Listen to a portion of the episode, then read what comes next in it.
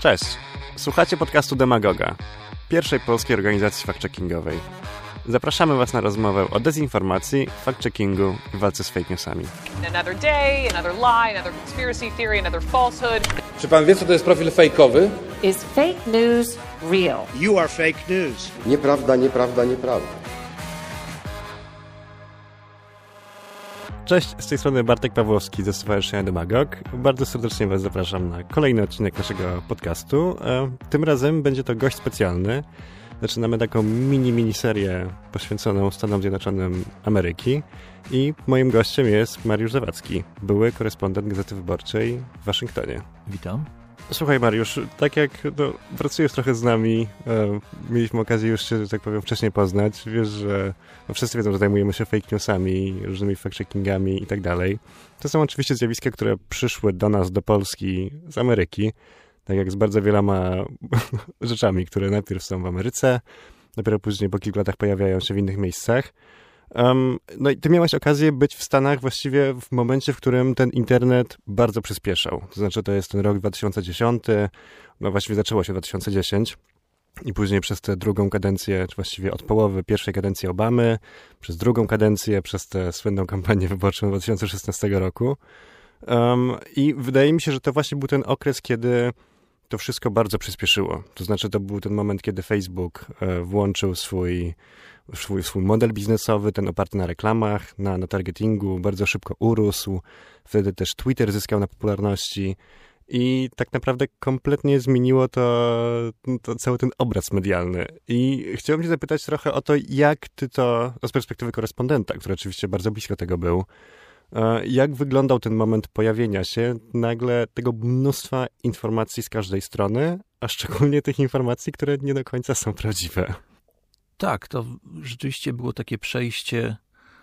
Myślę, że jeszcze w latach gdzieś zerowych, nie wiem jak Mhm. to się mówi, w latach zerowych było tak, że głównym jednak źródłem informacji były media, czyli telewizja i jakieś tam portale w internecie, a później, później to już zaczęło się zmieniać i to właśnie w zasadzie mi się wydaje, że to te fake newsy to nie jest sprawa czysto amerykańska, to jest taka rzecz zupełnie naturalna w pewnym sensie, dlatego że, że kiedy ktoś coś e, zupełnie absurdalnego albo głupiego powiedział kiedyś, choćby na przyjęciu, nie wiem, u wujka, to wszyscy go wyśmiewali, mówili, nie, ty, ty nie możesz, nie, nie, nie, to jakieś bzdury, nie, nie, nie wierzymy tobie albo weźcie w garść. A teraz, no, przez to, że są te media społecznościowe, to tacy ludzie, którzy byli poddani ostra- ostracyzmowi w jakimś sensie, jednak potrafią się odnaleźć, tak? Potrafią stworzyć jakieś grupy, w których wzajemnie się nakręcają i, i, i opowiadają sobie te, te swoje historie. Więc tak naprawdę to to jest ten mechanizm, który napędza fake newsy. A w Ameryce jest jeszcze taka dodatkowa rzecz, że o ile często jest tak, że te fake newsy powstają w głowach właśnie jakichś takich ludzi, freaków, powiedzmy, to są ludzie, którzy się tym zawodowo zajmują, który, którzy podchwytują te, te jakieś zupełnie absurdalne wiadomości wystrzeliwane przez frików i na nich zarabiają pieniądze i je rozpowszechniają i tak w ten sposób ta cała kula śniegowa się napędza. Więc ja, sama geneza zjawiska, ja myślę, że nie jest typowo amerykańska, ale to, że te fake newsy są tak napędzane przez media, było nie było, to jest jednak rzeczywiście rzecz specyficznie amerykańska. No bo u nas w Polsce chyba jeszcze nikt na fake newsach nie zarabia, tak mi się wydaje. Mhm. E, Właśnie przed chwilą miałem w głowie takie coś a propos tego, właśnie robienia tego pieniędzy z tych fake newsów. To znaczy, z tego co pamiętam, z tej takiej naszej analizy, właśnie no, tego jak my sami sprawdzamy to no, właściwie prawie codziennie, to wydaje mi się, że jedyne przykłady zarabiania, które nie są do końca takie liczne ani rozpowszechnione, to są takie miejsca udające zbiórki pieniędzy, zazwyczaj na zwierzęta. To znaczy, nie wiem, czy kojarzysz z polskich mediów społecznościowych taki motyw, że przesyła się link, że jakiś pies był zostawiony w lesie, czy tam przywiązany do czegoś i że jest taki właśnie biedny, że miał złego właściciela i że jest jakaś na przykład zbiórka na karmę dla niego, albo żeby ktoś się nim zaopiekował. No i my na przykład zauważyliśmy, że jest bardzo dużo takich ogłoszeń, które są na przykład kolporowane po kilka razy, tak? To znaczy te same zdjęcia występują w przypadku kilku psów i że tam ewentualnie czasami pojawiają się jakieś takie pseudozbiórki, ale to jest taki naprawdę minimalny, minimalny fragment i dopiero e, tak naprawdę wydaje mi się, kiedyś robiliśmy też takie, takie mini analizy o tym, co było w Stanach, że były jakieś tam albańskie serwery, że wrzucali właśnie różne rzeczy, czy o Trumpie, czy o Clinton i tam rzeczywiście było zarabianie na wyświetleniach reklam na tych po prostu stronach, które miały tytuły absolutnie szokujące, nie do uwierzenia. No i wiadomo, że dostawały wtedy dużo wyświetleń, dużo był ruch na tej stronie, no i były pieniądze z reklam. Także w Polsce rzeczywiście to jest jeszcze, chyba nie jest pociągnięte aż tak daleko. Bardziej chodzi o wywołanie jakiegoś efektu niż o takie skomercjalizowanie. Tak, poza tym to, co mówisz, ten przykład z tymi psami, to jest zwierzętami, to jest jednak przełożenie takie bezpośrednie, tak, że on o tym mówi i na to zbiera pieniądze, a w przypadku o, tych portali, które się tym zajmują w Stanach, na przykład Infowars Mhm. czy e, Alexa Alex Jonesa, Jones. to on najpierw opowiada jakąś straszną rzecz, a potem mówi, a teraz zapraszam do kupna moich w- witalizujących odżywek albo jakiś survivalowy sprzęt i, i coś. Więc tutaj przełożeniem jest tak naprawdę publiczność. Dlatego, że Alex Jones te swoje fake newsy mm, tak jakby dobiera pod publiczność, a jednocześnie e, sprzedaje takie rzeczy, które ta, ta publiczność byłaby skłonna kupić, bo to są zwykle ludzie, którzy mają często mają jakiś taki syndrom oblężonej twierdzy, więc można im sprzedawać jakieś pakiety żywnościowe na wypadek jakiejś wojny albo jakieś prze, przebrania, ja- jakieś takie No, ba- bardzo się cieszę, że właśnie powiedziałeś o tym Infowars, bo chciałem do tego w końcu i tak dojść, bo uważam, że to jest absolutnie fantastyczny przykład tego, jak można gadać absolutne głupoty, przy okazji zrobić sobie sklep internetowy i tam ja to, jakby nie słucham tego dużo. Raz na jakiś czas zdarzy mi się włączyć, szczególnie gdy w internecie znajdę, że po prostu ktoś się z tego śmieje i podaje dalej. No tak, można się z tego śmiać, no ale to jest, y, ocenia się, nie ma żadnych danych precyzyjnych, bo to nie jest firma giełdowa, więc ten Alex Jones nie musi ujawniać swoich finansowych e, wyników, ale podczas sprawy rozwodowej tam jednak jakieś rzeczy wyciekły też jakieś inne przecieki. Tam on kilkadziesiąt milionów rocznie wyciąga na, ty, na tym swoim przedsięwzięciu, więc to jest naprawdę, naprawdę można się z niego śmiać, ale to jest niesamowicie sprawny biznesmen. Mhm. No a właśnie to, co najbardziej, to chyba zawsze będę, mi się z nim kojarzyło, to jest kiedyś jeden z jego tekstów, on twierdził, że jakieś firmy wypuszczają chemikalia do rzek i one sprawiają, że żaby stają się homoseksualne. I że coś tam, i cały ten fragment jest jakby ucięty, ucięty coś tam chemicals turning frogs gay Aha. i zremiksowany i stworzona jako taka piosenka prześmiewcza, dużo kolorów lata. Jeszcze zdjęcie Alexa Jonesa w tym takim, w tej czapeczce foliowej i jakieś tam czerwone oczy. Wszystko absolutnie tak bardzo, bardzo internetowe. Taki, taki jest klimat tworzy wokół siebie, ale rzeczywiście tym bardziej ten jego sklep, też kiedyś bardzo się zastanawiałem nad tym, co to jest, co on sprzedaje. To znaczy, co może taka osoba sprzedawać. No właśnie wiedziałem, że to były takie jakieś pseudowitaminy głównie, to jest jakaś taka witamina C, która mówi, Men że... Vitality coś tam. Głównie chodzi o witalność męską i to, to y, nawet było o tyle kontrowersyjne, nawet jeszcze teraz, dlatego że o ile Alexa Jonesa wyrzucili e, prawie wszyscy, czyli Facebook, YouTube i tak dalej, notabene na YouTubie miał miliard odsłon, więc oni go wyrzucili wszyscy dosyć, e, dosyć zgodnie dwa czy trzy lata temu, raczej chyba dwa, ale na Amazonie cały czas te jego odżywki były sprzedawane i dopiero teraz, myślę, że nie wiem, ze dwa tygodnie temu je zawiesili ich sprzedaż. Możemy, aha, nie mamy, jesteśmy tu w- trybie samolotowym, więc sprawdzimy, ale chciałem sprawdzić, jakie ta, jak dokładnie się nazywają te jego odżywki. Znaczy jakoś bardzo niedawno. Aha, tak.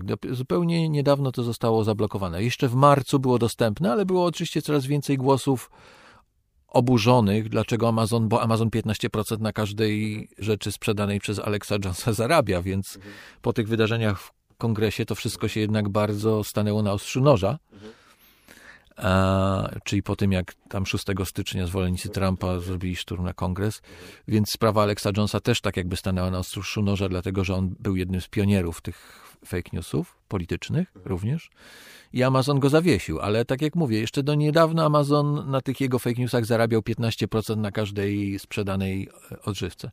Ale tak mówimy, ale rzeczywiście to nie tylko żaby, bo żaby oczywiście to jest y, jakaś tam zabawna rzecz, która była pewnie przerwnikiem w jego działalności, ale głównie to są rzeczy polityczne, które on opowiada, które się opierają na takich klasycznych fobiach amerykańskich.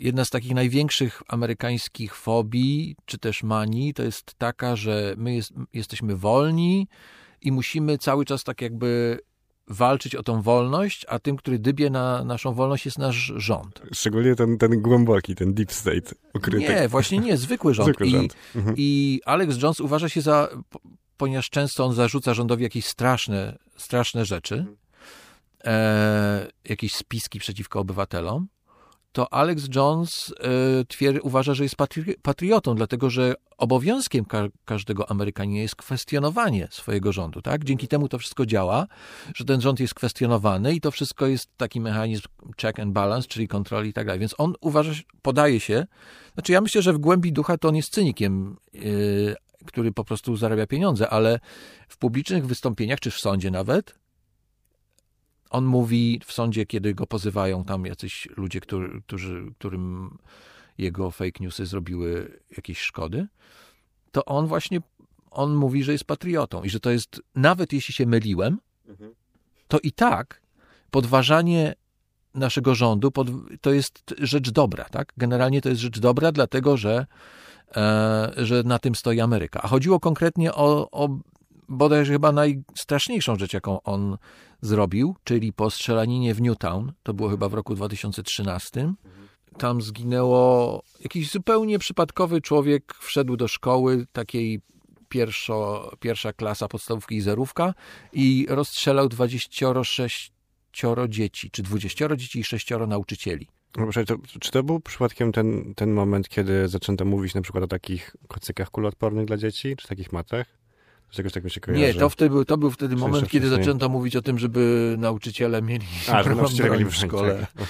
Ci, ci konserwatyści, czy ci zwolennicy właśnie wolności broni mówili, National że... Rifle Association. Tak, National Rifle Association. Oni mówili, że jedynym, jedyną rzeczą, która powstrzyma złego z człowieka z bronią jest dobry człowiek z bronią. I dobry człowiek z bronią to ma być nauczyciel, który po prostu ma mieć w biurku pistolet czy karabin. Nie wiem, chyba bardziej karabin, bo ten, który w Newtown e, przyszedł rozstrzeliwać dzieci, miał karabin. No i Alex Jones twierdził, że to wszystko zostało wymyślone. Tak? Przez wiele lat utrzymywał, że to wszystko zostało sfingowane przez rząd, przez rząd Obamy, który zmierza do tego, żeby zabrać wszystkim Amerykanom broń i całe to przedstawienie miało wywołać takie wielkie poruszenie emocjonalne, żeby łatwiej było, łatwiej było rządowi Obamy ogłosić na przykład taki dekret, że odbieramy wszystkim broń, a tam tej broni w Stanach jest ponad 300 milionów, czyli na przypada ponad jeden na sztuka na wszys- każdego Amerykanina, wliczając to noworodki i starców. Więc już abstrahując od tego, że cała ta operacja byłaby niemożliwa do wykonania, to no właśnie on tak utrzymywał i, i, i miało to rzeczywiście konsekwencje. I też mówił, często mówił tak, że to jest sprawa bardzo podejrzana i my musimy to zbadać. Nie wierzcie temu, co mówią wam media, nie wierzcie temu, co mówi wam rząd. My, ludzie, musimy to zbadać. I jego słuchacze, widzowie, tak jak mówię, miliard odsłoń na, na YouTubie, posłuchali y, tej jego rady i jeździli do Newtown. Jacyś zupełni samozwańczy detektywi jeździli do Newtown, żeby sp- sprawdzić, czy to się naprawdę zdarzyło, co tam się tak naprawdę zdarzyło. Zaczepiali tych rodziców na, na ulicach i podchodzili do nich i mówili: Pokaż mi, jeśli twoje dziecko nie żyje, to pokaż mi, gdzie jest jego grób, albo przyznaj się, że jesteś aktorem, albo, albo, na, albo pogróżki zwykłe. Tam była wiele z tych rodzin, tam, tak jak mówię, 20 dzieci zostało zabitych. I niektóre z tych ro, rodzin musiały sprzedać domy i się wyprowadzić, bo po prostu mieli za dużo na, nachodzących. Nachodzili ich jacyś ludzie z całej Ameryki, którzy mieli jakieś dziwne pytania albo, albo pogróżki.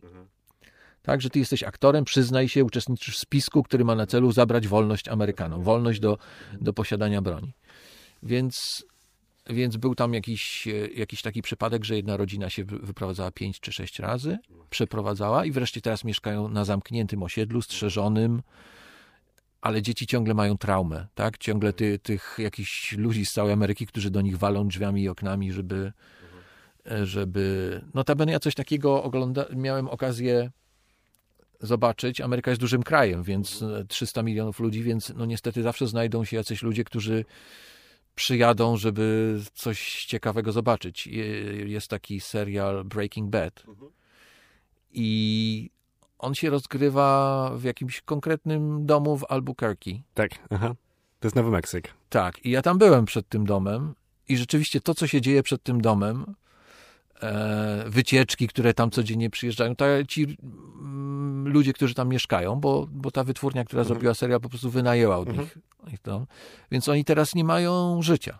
Ta kobieta w zasadzie spędza, ja tam poszedłem, ja tam poszedłem bardzo dyskretnie, bo nie chciałem, że tak powiem, yy, nie chciałem jej jakoś e, stresować i zostawiłem samochód parę ulic dalej i przyszedłem na piechotę niby jako pieszy, co oczywiście już jest absurdalne, bo w Ameryce nie ma pieszych, a szczególnie w Albuquerque, więc człowiek, który jest pieszym jest jeszcze bardziej podejrzany niż człowiek z samochodem, ale ale rzeczywiście, jak tam chodziłem sobie, spacerowałem, to było wiele samochodów i ta kobieta, całe jej życie obecnie polega na tym, że ona siedzi przed tym domem, garażem i wygraża wszystkim ludziom, którzy zbliżają się do jej domu i, i ich przepędza.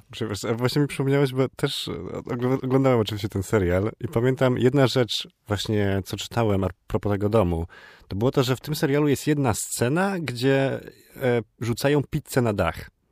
Jest jakieś takie ujęcie, gdzie właśnie ładnie widać, że jest taka okrągła pizza, leży na dachu, nad garażem. No i że właśnie to stało się jednym z takich e, no, zachowań jakby typowych dla ludzi, którzy odwiedzają to miejsce, że po prostu kupowali pizzę i wrzucali tym ludziom tę pizzę na dach. Tego to nie wiem, ale wiem e, i widziałem, że tam są takie wycieczki organizowane przez biuro wycieczkowe i oni przyjeżdżają tym takim kamperem, w którym oni produkowali narkotyki, więc tam prze, przewija się kilka, jest kilka tych kamperów, które jeżdżą po całym Albuquerque, bo tam jest nie tylko ten dom, ale jest ta restauracja, w której oni się spotykali potem z tym baronem narkotykowym. Las, Las Pollas Hermanos. Tak, tak, tak, tak. I, I parę innych miejsc. To miejsce, gdzie oni zakopali pieniądze, te ileś tam milionów e, dolarów. Pewnie to, nie jedna osoba go szukała tam, tych pieniędzy. tak, ale wracając do Alexa Jonesa, to rzeczywiście, o ile tutaj to jest dosyć zabawne i troszeczkę tak jakby na własne życzenie ci ludzie, no nie przewidzieli oczywiście, że ten serial zrobi taką furorę, no ale dostali pewnie jakieś grube pieniądze od tej wytwórni filmowej, która zrobiła ten film, więc poniekąd sami są winni sobie. A tutaj, kiedy mamy rodziców, którzy nie tylko stracili dziecko, czyli w zasadzie trudno sobie wyobrazić w życiu człowieka większą tragedię niż stracić własne dziecko, w dodatku 6-7-letnie, w zupełnie jakichś absurdalnych Tak, i to w, okolicznościach. to w I taki, w jeszcze taki teraz, sposób, że no właśnie, bo to też jest jakby też okoliczności, bo wiadomo, że wypadki się zdarzają, ale to nie był wypadek. Tak, to wypadek samochodowy jednak w pewnym sensie jest uzasadniony, bo używamy wszyscy samochodów i Mhm. Tak. to ryzyko tak jakby przyjmujemy. Ale to, że ktoś wejdzie do szkoły mojego dziecka i nagle je zastrzeli, zupełnie bez, bez żadnego celu, to jest coś, co, z czym trudno się pogodzić. I teraz ci rodzice, właśnie za- między innymi za sprawą Alexa Jonesa, musieli jeszcze udowadniać, że to się tam naprawdę stało, udowadniać, że są niewinni, w sensie, że nie brali udziału w żadnym spisku i jeszcze wysłuchiwać jakichś telefonów, czy też pe- po, pogróżek bezpośrednich. I Alex Jones na tym robił pieniądze i oni, ci rodzice go pozwali. Tak, to, to myślę, że tak naprawdę był pierwszy moment, to było mniej więcej od roku tam 2013, 14, 15. To był pierwszy moment, w którym okazało się, jak te fake newsy są niebezpieczne. W sensie nie takim, że sieją dezinformację, bo czy ktoś tam jest zdezinformowany, no to trudno, jest zde- zdezinformowany, najwyżej zagłosuje nie na tego, co powinien. Ale tutaj to jest coś, co może zniszczyć życie konkretnym ludziom. I to był pierwszy moment, kiedy rzeczywiście żarty się skończyły i kiedy okazało się, że te fake newsy mogą, mogą mieć straszliwą moc, a, a wszyscy to zobaczyli właśnie teraz, 6 stycznia, kiedy napędzani tymi fake newsami, fake newsami o tym, że wybory zostały sfałszowane, to co Trump powtarzał, wszyscy jego tam doradcy i prawnicy, więc ludzie napędzani tym fake newsem zaszturmowali kap Kapitol, tak, żeby zmusić, w zasadzie nie wiadomo po co, no ale żeby, chyba żeby zmusić kongresmenów, żeby zagłosowali za unieważnieniem wyborów. Tak, których na szczęście już tam nie było w większości. Tak, więc, więc tak, to, tak to ten Alex Jones jest taką ważną postacią, bo on tak jakby jest pierwszym, który udowodnił, że, że te, na swoim przykładzie udowodnił, że te fake newsy mogą być tak straszne. A też, że tak mogą być popłatne, no bo te kilkadziesiąt milionów dolarów rocznie, no to za opowiadanie takich rzeczy to nie, nie w kij dmuchał.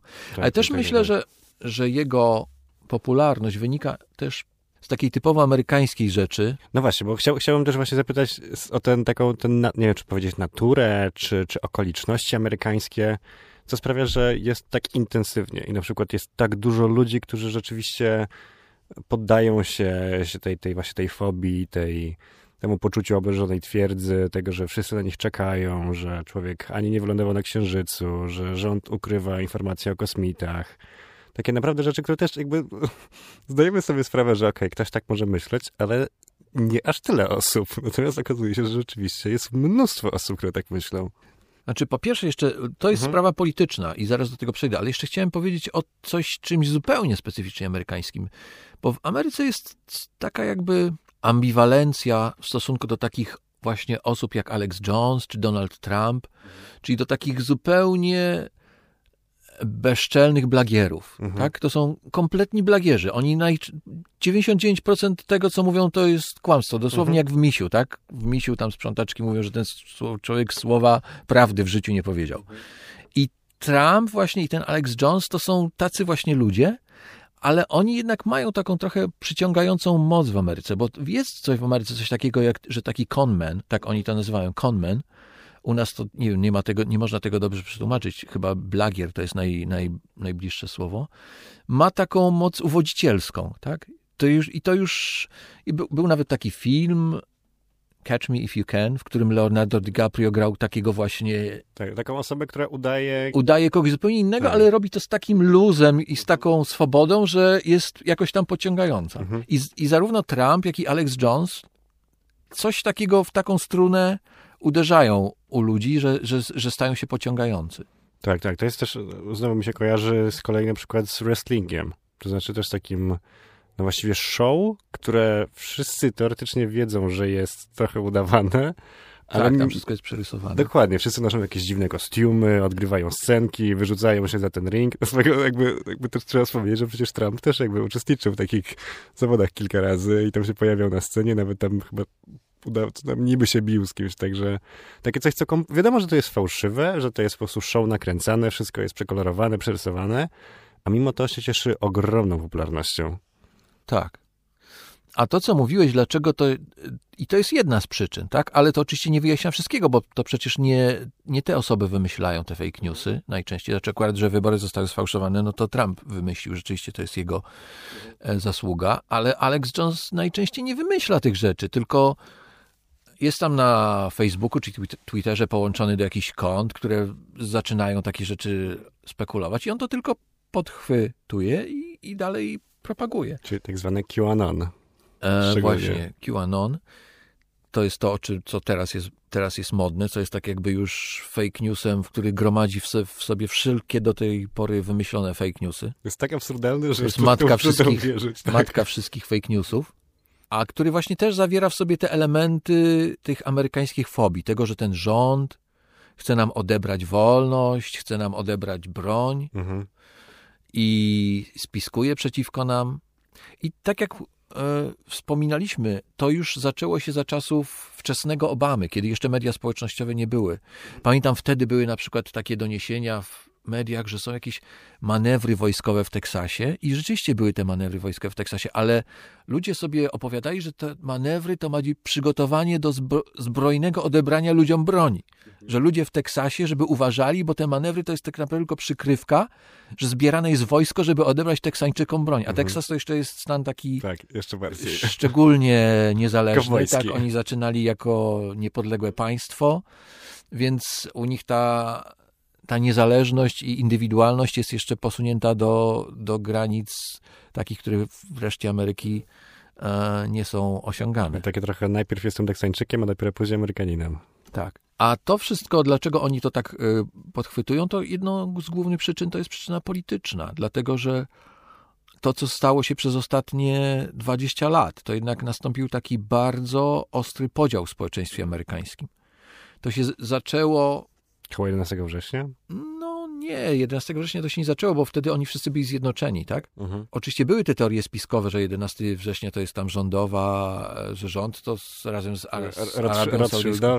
Tak, tak. Nie wiadomo w ogóle po co. Ale, ale tak naprawdę to się chyba zaczęło od czasów Obamy. No bo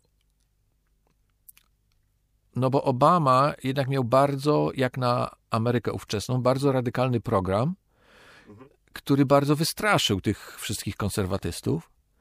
I wtedy zaczął się właśnie taki podział. Obama to jest oczywiście e, w ogóle kwestia taka szersza, co można komuś, kto wy, co, co, na co może sobie pozwolić człowiek, który wygrał wybory, tak jak Obama, wygrał dosyć zdecydowanie e, z McCainem, wygrał, ale, ale jednak miał, nie miał ogromnej większości, tylko miał 50 parę procent. A te reformy, które chciał przeprowadzić, były jednak wbrew tym 40 paru procentom. I, I oni tak jakby stanęli dęba.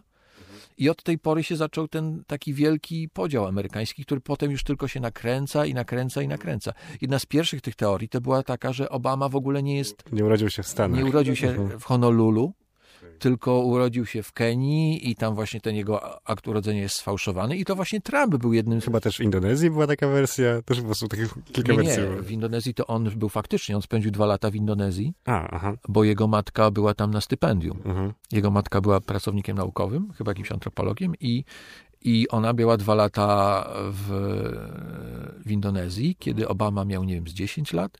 I jest jakieś jego zdjęcie w takiej muzułmańskiej y, czapeczce. i to ono jest prawdziwe, ale w dodatku... do Tak, jeszcze to... kolejnych fake newsów. Tak, i jeszcze to imię Hussein, tak, no bo inny fake news bardzo zabawny z Obamą to jest, że on jest, nie jest tak naprawdę chrześcijaninem, tylko udaje chrześcijanina, a w rzeczywistości jest muzułmaninem potajemnym. I to jest, i w to wierzyło 20% Amerykanów, sondaże.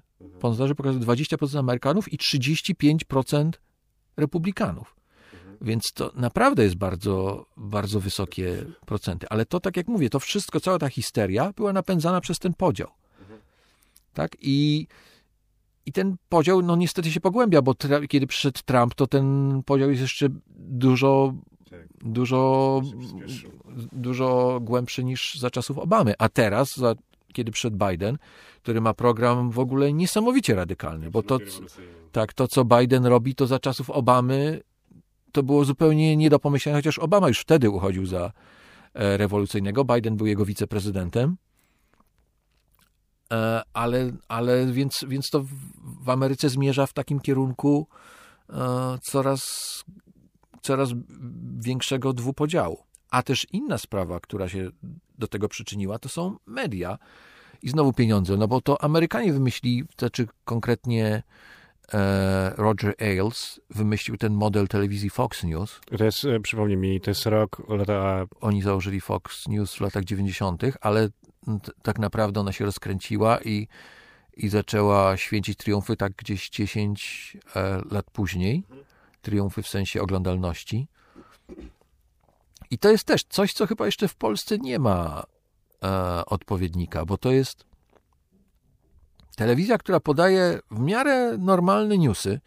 Znaczy, kiedy się słucha newsów, mają tam powiedzmy o siódmej wieczorem Mhm. Jakieś takie wiadomości. tak, wiadomości. No i te wiadomości są w miarę wiarygodne i też oni w tych wiadomościach nie odstają od rzeczywistości. Na przykład oni pierwsi ogłosili zwycięstwo Bidena e, e, w no, tą noc wyborczą. Także uznali, że mają już na tyle dużo wiadomości z takiej ilości stanów, że mogą ogłosić, że Biden wygrał wybory. Więc to byli oni. Ale jednocześnie pod, kończą się wiadomości i zaczynają się tak jakby programy, które prowadzą osobowości telewizyjne. I te osobowości telewizyjne żyją w jakby w zupełnie innym świecie niż ci, którzy prowadzą wiadomości i opowiadają jakieś niestworzone historie. Właśnie, właśnie one są tak jakby największymi propagatorami tych fake- newsów. Tak, Hannity, czy wcześniej e, tam Bill O'Reilly, który został tam później wyrzucony za jakieś molestowanie różnych, nie wiem, dziennikarek czy asystentek. Laura Ingram, teraz, e, teraz kolejna gwiazda Fox News i oni wszyscy nakręcają właśnie tą, tą właśnie spiralę i oni też zarabiają tak jak Alex Jones, tylko że oni nie nie są aż tak bardzo radykalni. Oni nie mówią, że w Newtown e, nic się nie, zdarzy, nie zdarzyło, tylko oni na przykład mówią takimi pytaniami. Że musimy sobie zadać pytanie, co się zdarzyło w Newtown. Nie powiedzą, że to wszystko jest sfingowane, bo jednak Dodają znak pytania na końcu zdania. tak, tak. Głównie mówią pytaniami, które są takie jątrzące i, i mają dużo, dużą jak, tak jakby siłę przyciągania. Więc to jest ta druga rzecz, która. A, a czyli taka telewizja opiniowa, tak? Bo kiedyś się wydawało, że to, co robi CNN, CNN z kolei podawał się za taką, czy BBC, telewizja obiektywna, tak? Telewizja zupełnie nie, nie, nie skręca w lewo ani w prawo, tylko podaje suche wiadomości i to się wydawało, że to jest model przyszłości w latach 80., 90., ale właśnie Roger Ailes wymyślił sobie, że nie, właśnie zupełnie odwrotnie. Telewizja subiektywna. Teraz sposób ewidentny jest subiektywna, to jest przyszłość telewizji i rzeczywiście wydaje się, że ten jego model wygrał, bo po nim powstało, po nim tak jakby e, za jego tropem poszła MSNBC, czyli lewicowa z kolei telewizja opiniowa i generalnie te programy właśnie niby, y, które, które zajmują się polityką, ale jednak są opiniowe, są najbardziej popularne. I ci wszyscy radiowi, te osobowości radiowe, tak jak Rush Limbaugh i inni, tak, to wszystko tak jakby ten Roger Ailes, czyli założyciel Fox News, wyczuł, że tutaj jest naprawdę ten model biznesowy, na którym można zrobić wielkie pieniądze i to jest przyszłość bo ludzie nie chcą tych obiektywnych wiadomości, tylko chcą potwierdzenia tego, co myślą. Kurczę, to słuchajcie tego naprawdę... Znaczy, no nie ma co ukrywać, że ja też jakoś tam jestem zainteresowany tymi Stanami i tam staram się czytać, trochę dowiedzieć. I jedna z tych rzeczy, które rzeczywiście nie zdarzyło mi się chyba, to generalnie prawie w ogóle nie oglądam żadnych takich materiałów telewizyjnych ze Stanów.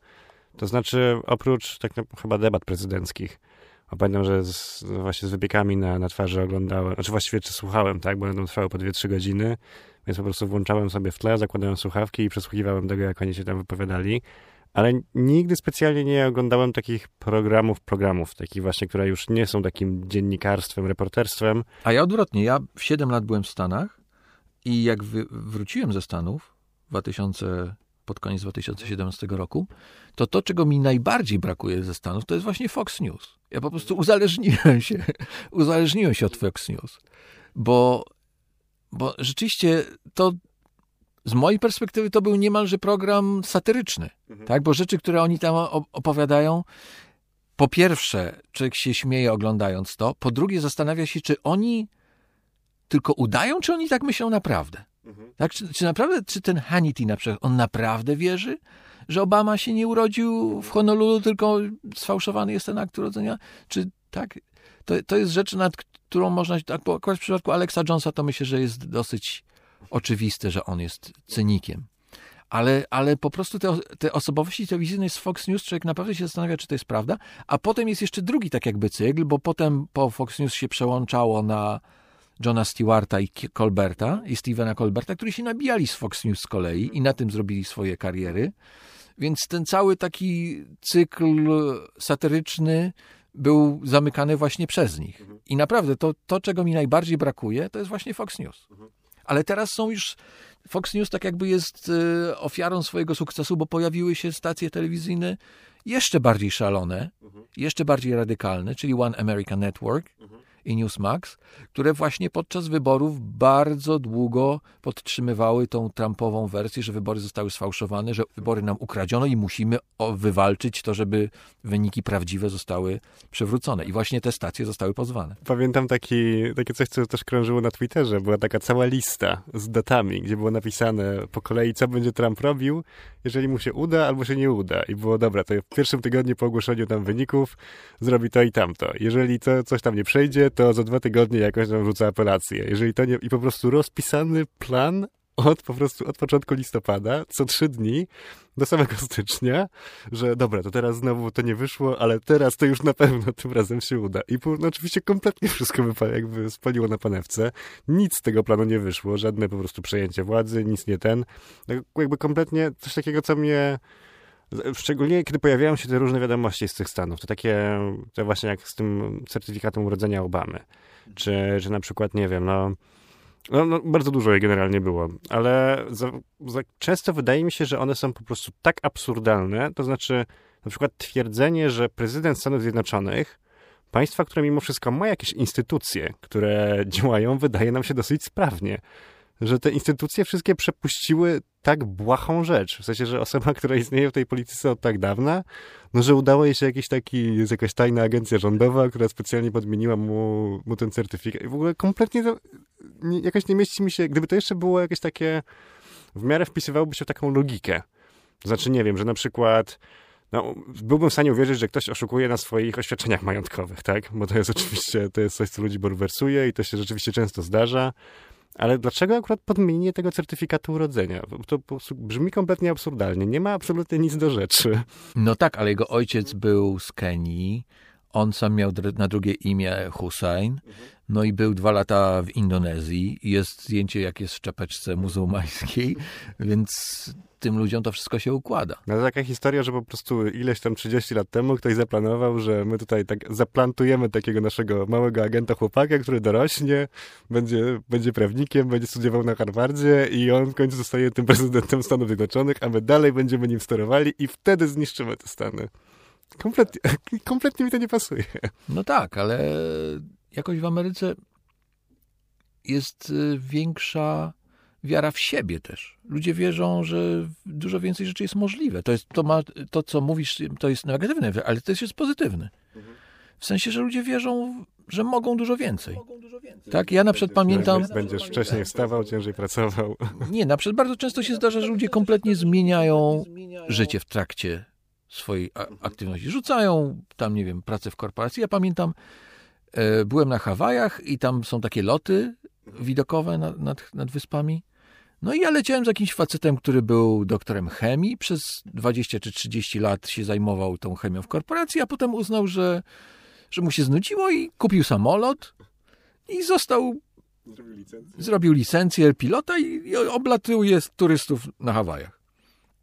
Więc ile w Polsce jest takich karier? No to jednak nie jest, nie jest takie powszechne. A tam jednak ludzie rzeczywiście wierzą, że wszystko jest możliwe, że świat jest dla nich otworem. Więc to ma swoje złe cechy, o których mówiliśmy, fake newsy, ale też ma dobre, tak? Że ludzie jednak czują, że mogą oddychać i że rzeczywiście to prawo do, to, to co oni tam mają w konstytucji zapisane, że to prawo do tego, żeby szukać szczęścia, że to jest możliwe i tylko muszą się postarać. Cały ten kontekst tych po prostu tej, tych Stanów Zjednoczonych, tego, że właśnie często, kiedy o tym myślę i znowu po prostu przychodzą te Stany, Stany, właśnie wielkie Stany, bo tam wszystko jest większe, wszystko ładniej się błyszczy, wszystko jest głośniejsze, wszystko tam jest jako pierwsze, ale wydaje mi się, że to jest też takie trochę złudne wrażenie tego jakiegoś zachodu, które, które my tam jak kupiliśmy, kiedy była u nas transformacja i wiadomo, trzeba było trochę gospodarka, żeby przyspieszyła, żeby było więcej rzeczy w sklepach, ale wydaje mi się, że jest właśnie bardzo dużo takich rzeczy i, i w tej kulturze amerykańskiej, i w takich nastrojach społecznych, w tym jak oni się odnoszą do siebie i właśnie jak patrzą na życie, coś, czego my kompletnie nie dostrzegamy i kompletnie nie rozumiemy, bo o tym się też rzadko mówi.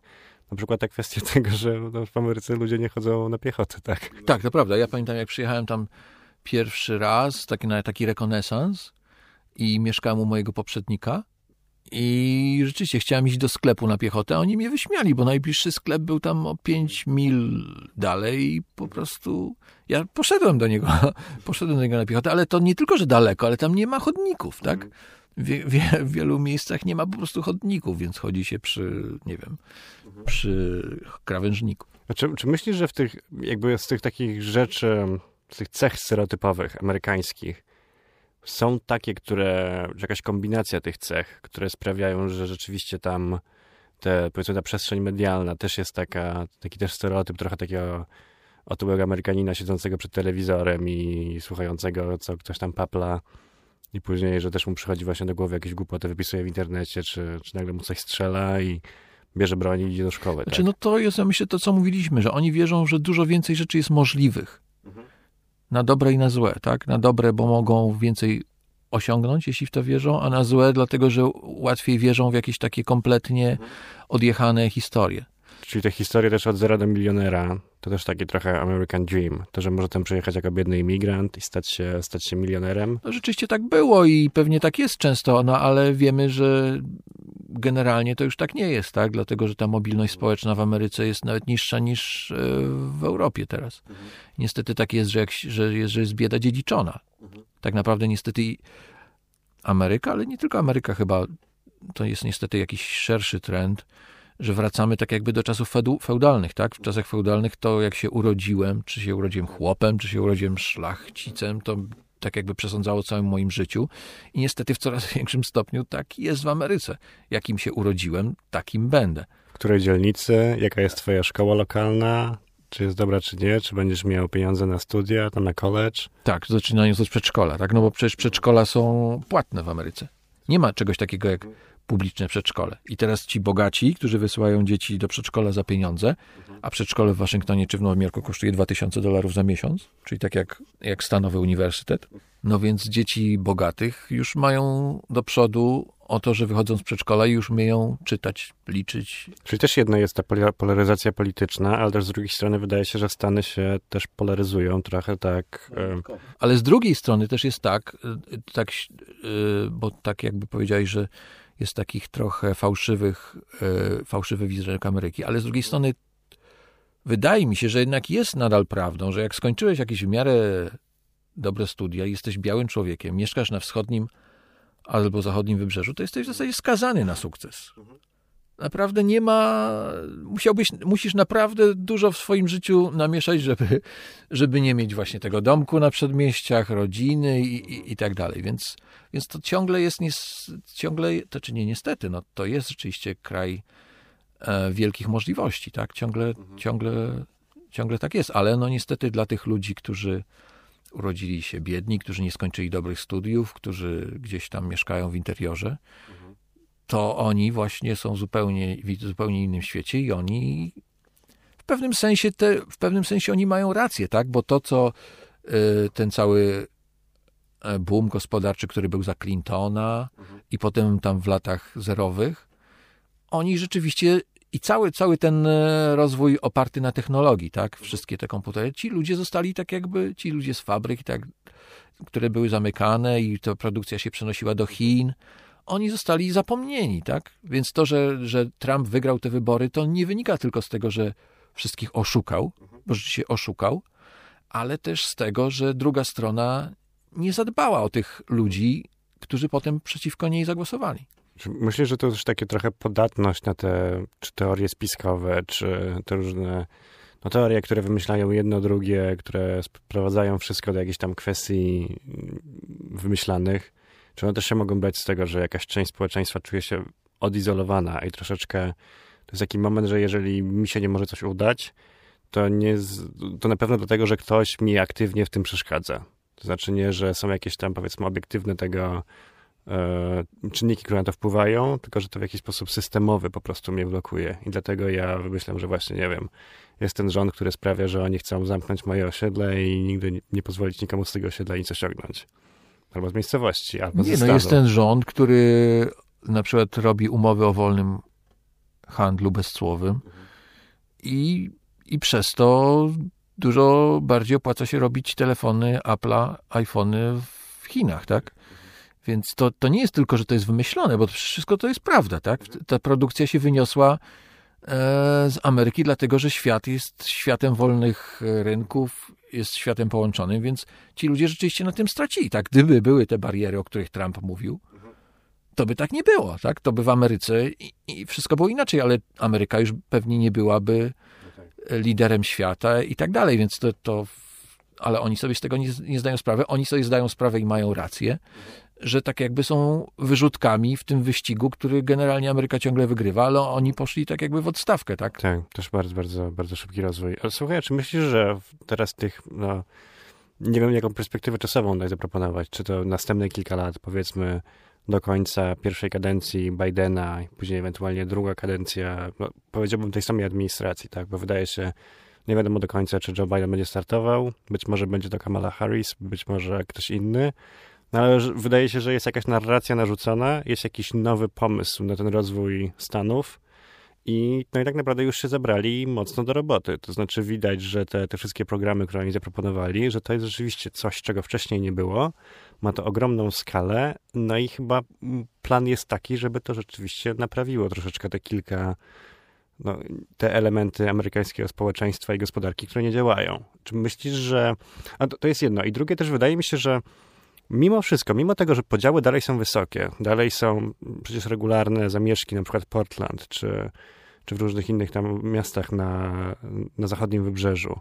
Cały czas dzieją się takie rzeczy, które no, ostatnio też kilka strzelanin. Więc wydaje się, że dalej jest dosyć intensywnie. Natomiast mam takie poczucie, że od stycznia, czyli no powiedzmy, że od momentu, w którym skończyła się ta, ten moment przekazania władzy, że ta narracja polityczna się minimalnie uspokoiła. To znaczy troszeczkę przestała się sama nakręcać w taki sposób, w taki, chyba w tym sensie. I chciałem cię zapytać, czy myślisz, że to połączenie tego, że wychodzimy powoli z tej pandemii, tak Stany zdaje się całkiem nieźle sobie radzą w tej chwili, ze szczepieniami na przykład. Radzą sobie dobrze, ale problem jest taki, że tam duża część Nie chce się szczepić. nie chce się szczepić. No dobra, to załóżmy, że okej, okay, część się zaszczepi i że będzie na pewno lepiej niż było kilka miesięcy temu. Że to będzie jedna dobra zmiana, bo się skończy ta wstrętna pandemia, czy złagodnieje. Druga, że jest plan odbudowy gospodarki. Trzecia, że no, Joe Biden nie jest już taki wokalny, tak? To, nie jest osoba, która o trzeciej w nocy będzie pisała 16 tweetów, tylko ma narrację zdecydowanie łagodniejszą. To znaczy nie nakręca też tego szumu wokół siebie. I myślisz, że to dobrze prognozuje? Czy, czy to jest, jest rzeczywiście taka szansa, że za te kilka lat Stany Zjednoczone znowu będą tym, co, no co, czym były kiedyś w naszych oczach, tak? Powiedzmy może 15 lat temu? Dobra, wiesz co, ja tylko jeszcze przyszło mi coś do głowy, bo to, co mówiłeś o tym, że te fake newsy ci się wydają tak absurdalne, ale w Ameryce jest tak, że, że rzeczy prawdziwe się wydają fake newsami. Ja na przykład byłem w miasteczku w stanie Georgia, w którym jest obowiązek posiadania broni. Jeśli nie masz broni obowiązek? w domu, obowiązek. Jeśli nie masz broni w domu, jest grzywna. Jest kara grzywny. O kurczę. Więc to się wydaje fake newsem. Tak? A tymczasem to jest prawda, to jest miasteczko Kennesaw, niedaleko Atlanty i tak tam jest. I w dodatku twierdzą, podają statystyki, że bardzo się obniżyło e, u, statystyki napadów, znaczy nie tyle napadów, ile włamań takich burglary. Mhm. I w ogóle jest wspaniale. Burmistrz, z którym rozmawiałem, ma tam sześć karabinów, wszyscy są bardzo uroczy. Byłem tam, pierwszy raz w życiu byłem na w sklepie z bronią. E, I przede mną stał, stał taki pan z jakimś siedmioletnim synkiem, to były jego urodziny. I tam w sklepie z bronią jest tak, że zawsze możesz sobie wziąć tą broń i ją wypróbować e, na strzelnicy obok, żeby, żebyś nie kupował kota w worku. Więc tata wziął duży karabin, synek wziął mały karabin, no i poszli strzelać. Ja byłem następny w kolejce i powiedziałem tej pani, że ja mam pięcio, pięciolatka. I czy mogę go też przyprowadzić? A ta pani mówi, if he's responsible five-year-old, bring him on. Czyli jeśli to jest odpowiedzialny pięciolatek, czy tam pięciolatka, to proszę. I to jest po prostu takie szaleństwo. I potem ja dostałem, ja powiedziałem, że chciałem sobie kupić pistolet. Dostałem pistolet taki z takimi wkładanymi w no taki magazynek na 20 chyba czy 30 kul. Nigdy w życiu nie miałem pistoletu. Dostałem pistolet naładowany ostrymi nabojami i kilkoma, z kilkoma magazynkami i poszedłem na tą strzelnicę. Mogłem tam wszystkich zastrzelić, bo nie umiem strzelać, tak? Mogło mi się... A obok mnie stoi, to nie, nie jest tak, że masz jakieś przegrody. Po prostu tutaj obok stoi druga osoba, która strzela do... Social distancing, półtora metra od ciebie. Tak, tak. I więc, więc z jednej strony fake newsy wydają ci się absurdalne, ale z drugiej strony rzeczywistość też jest tak absurdalna, że ja, ja nawet starałem się wtedy w tym Kennesaw, byłem ciekaw, jakie są granice tego absurdu. Mhm. I postanowiłem zrobić taką prowokację. Bo tam jest tak, że strzelasz do tarczy, ale możesz sobie wybrać cele. Tam na tych strzelnicach sprzedają ci różne cele. I na przykład był taki wizerunek Araba. Mogłeś sobie strzelać do Araba. E, więc ja poszedłem do FedExu, czyli do takiego sklepu z... Kuriera? No, takiego kuriera i sklep, sklep, tak, tak, tak, jakaś poczta, gdzie można, można coś wydrukować. I wydrukowałem sobie y, karykaturę Obamy, taką dużą głowę Obamy i poszedłem na strzelnicę i powiedziałem, proszę mi ustawić na, na tarczy, to jest mój cel. I to była granica. A. Nie pozwolili mi tego zrobić.